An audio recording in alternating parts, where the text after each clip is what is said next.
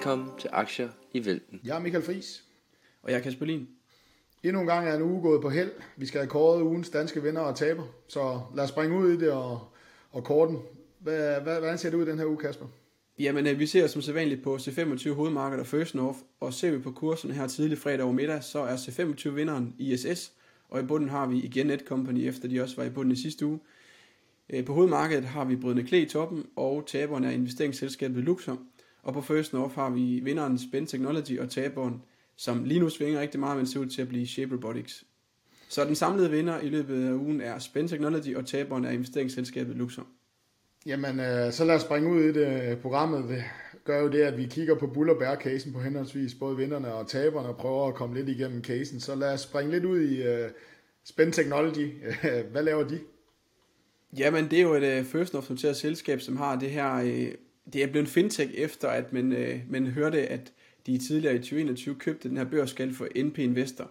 Og øh, i dag kan man sige, at det er så det her fintech-selskab, som driver nogle forskellige virksomheder med fokus på at digitalisere brugen af, af penge i Afrika gennem øh, blockchain-teknologi.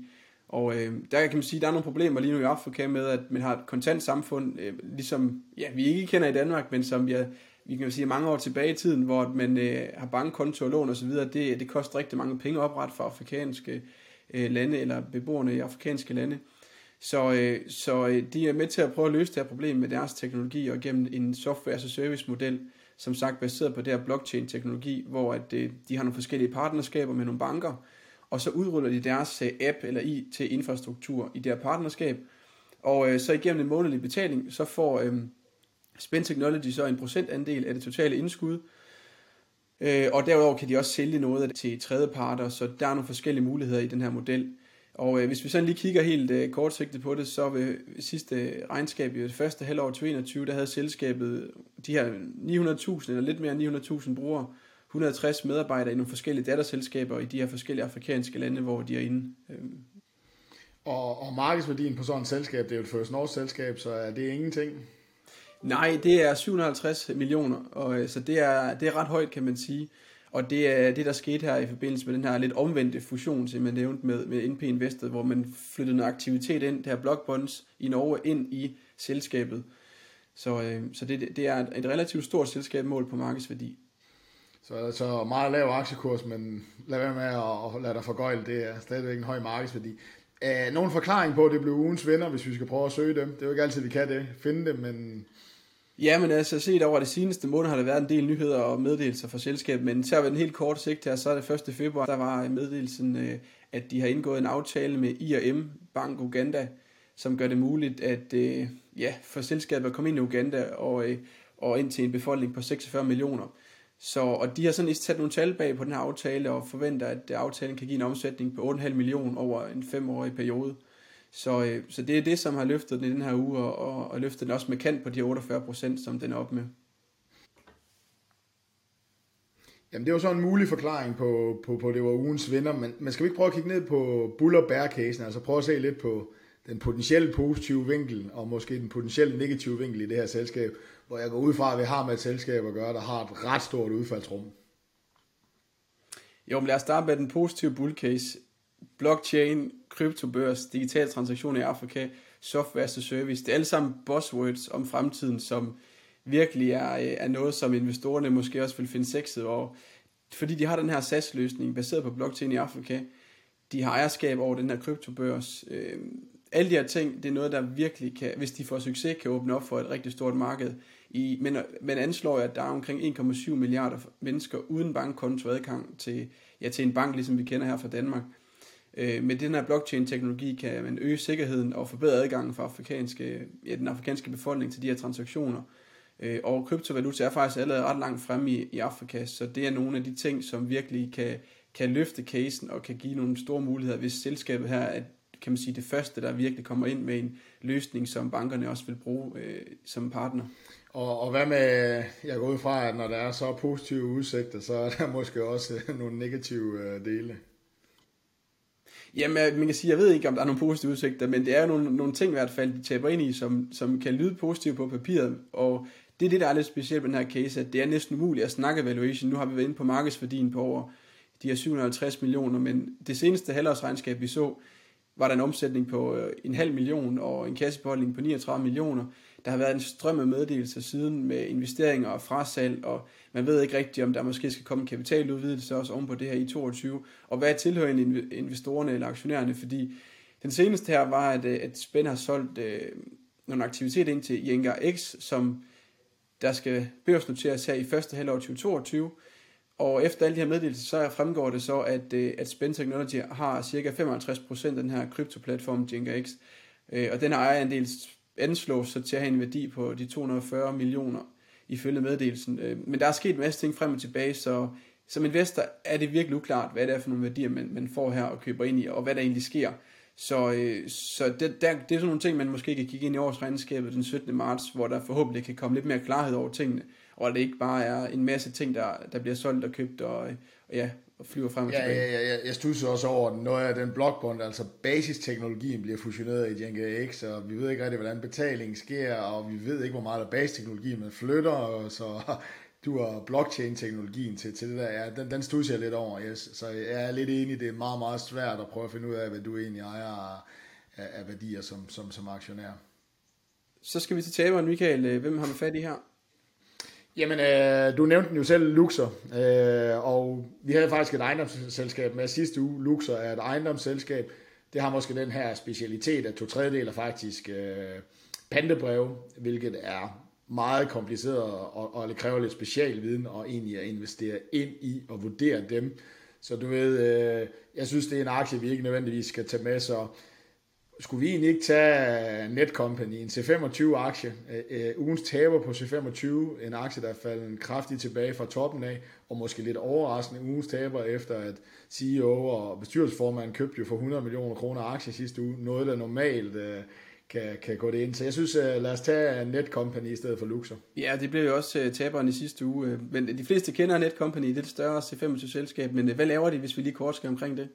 Jamen altså, mange har nok stødt på dem jo specielt her i, i, i, nyhedsstrømmen omkring covid-19, men, men, men de laver jo IT-systemer og udvikler det, konsulent, konsulentydelser, øh, specielt inden for det offentlige segment. De seneste par år har de jo rykket ud og både fået datterselskaber og købt op i, i Holland, UK og, og Norge, og, og senest har de jo købt et, et, et større græsselskab også, så, så nu breder de også den her ud. Så, så konsulenter, der laver, der laver IT-systemer og, og er meget påvirket af det offentlige, det er vel sådan, hvis man skal prøve at, at lave en hurtig oversigt over, over selskabet. Og lad os dykke ned i det her felt. Hvad, hvad forklares det af? Det tror jeg, det er en af dem her, hvor vi må have et godt spørgsmål uh, stadigvæk, og et stort spørgsmålstegn stillet op. Altså normalt, når, når vi ser de her CEOs eller insider købe ind, plejer det at lave en eller anden form for stabilisering i aktiekursen. Vi har et regnskab, som stadigvæk ligger lidt og, og, og tror jeg påvirker dem negativt, og, og så, så har vi et miljø derude, som, hvor man måske sige, de her sådan lidt højvækst, lidt højt prissatte aktier, stadigvæk ikke har det alt, alt, alt for godt.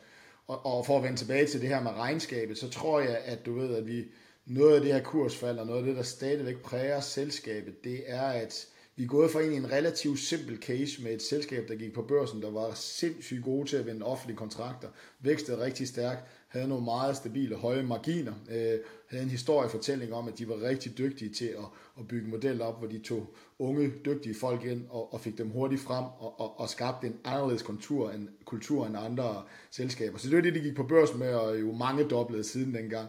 Nu står vi med en lidt anden case. De begynder at ændre selskabet, de begynder at købe op i udlandet, der begynder at være nogle andre forhold, der gør, at, at vækstrater, det skal, det skal reguleres for forskellige forhold, og det, marginerne går ned af, af, af, af nogle okay forhold, som at man vokser mere i nogle divisioner. Og lige pludselig så tror jeg, at man står med, med et mere uklart billede over for, for, for, for investorerne, og det er også det, der måske var regnskabet, og det faktisk kræver et lidt dybere dyk ned i, for måske at prøve at, at kende selskabet. Så det kan være en af forklaringerne, du ved på, at den stadigvæk siver lidt på, på, på det her regnskab, at på overfladen, så det lidt svagt ud. Man skulle lidt dyb, øh, et spadestik dybere ned ved, for at prøve at forstå noget af den udvikling, som, som, som Netcompany er igennem.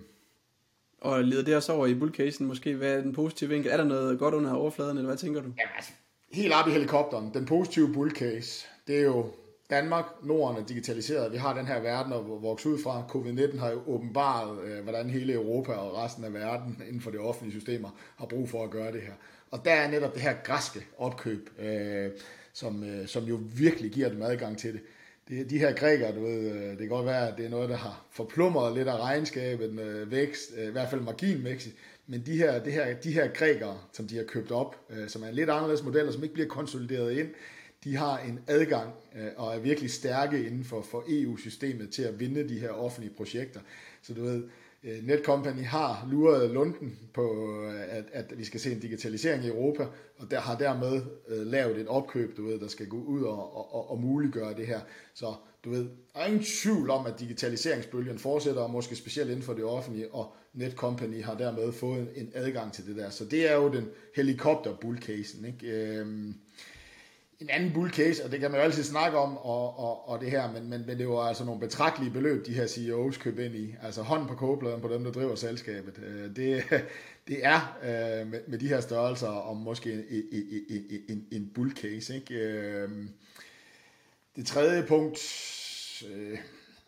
vi har i hvert fald med et selskab at gøre, som, som har været hårdt ramt, og, og som har været relativt dyrt prisfastsat i, øh, du ved, øh, øh, hvis man kigger sådan på IT-konsulentbranchen og i forhold til det der, måske nogenlunde argumenterer det for vækstraterne. Men altså, efterhånden som vi nu ser den her korrektion og en PE 30 øh, øh, omkring 20% i, i, i vækst øh, og sammenligner med andre konsulenter, ikke, jamen så er prissætningen i hvert fald måske ikke længere et problem for, for du vil ligesom sige uh, Netcompany, ikke? Og, og det er altid godt at få klidret den som, som, som en investor. Det er bare ikke altid, du ved, at det lige betyder, at det er noget, der vender lige i morgen.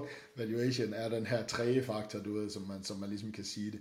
Men, men altså, bullcasen er selvfølgelig det her. Det er et højtvækst selskab, og det bør forblive med at være et højvækst selskab efterhånden, som, som, som, som man ligesom kan sige, at, at vi ser den her digitaliseringsbølge sprede sig fra Norden ud i resten af Europa. Så øh, sådan, bærecasen, jamen, øjebliksbilledet, det er egentlig altid det, som præger en aktie, du ved, og, og, og det, man skal tage hensyn til. Den var en lille bitte smule svag, sådan på overfladen, hvis man ser ind i det her fjerde kvartal.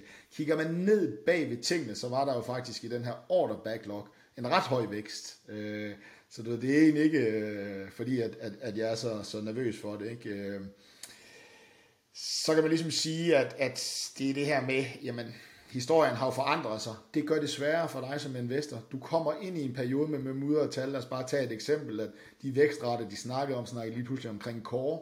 Så snakker de om, at de skal trække nogle, nogle nye forret, altså pille nogle forretningsområder ud. Når man får det her forplumrede billede, hvis man kan huske SimCorp, som måske ligger lidt i den her kategori, da de skiftede forretningsmodel, investorerne har rigtig, rigtig svært ved at, at, at, at, at se på det her.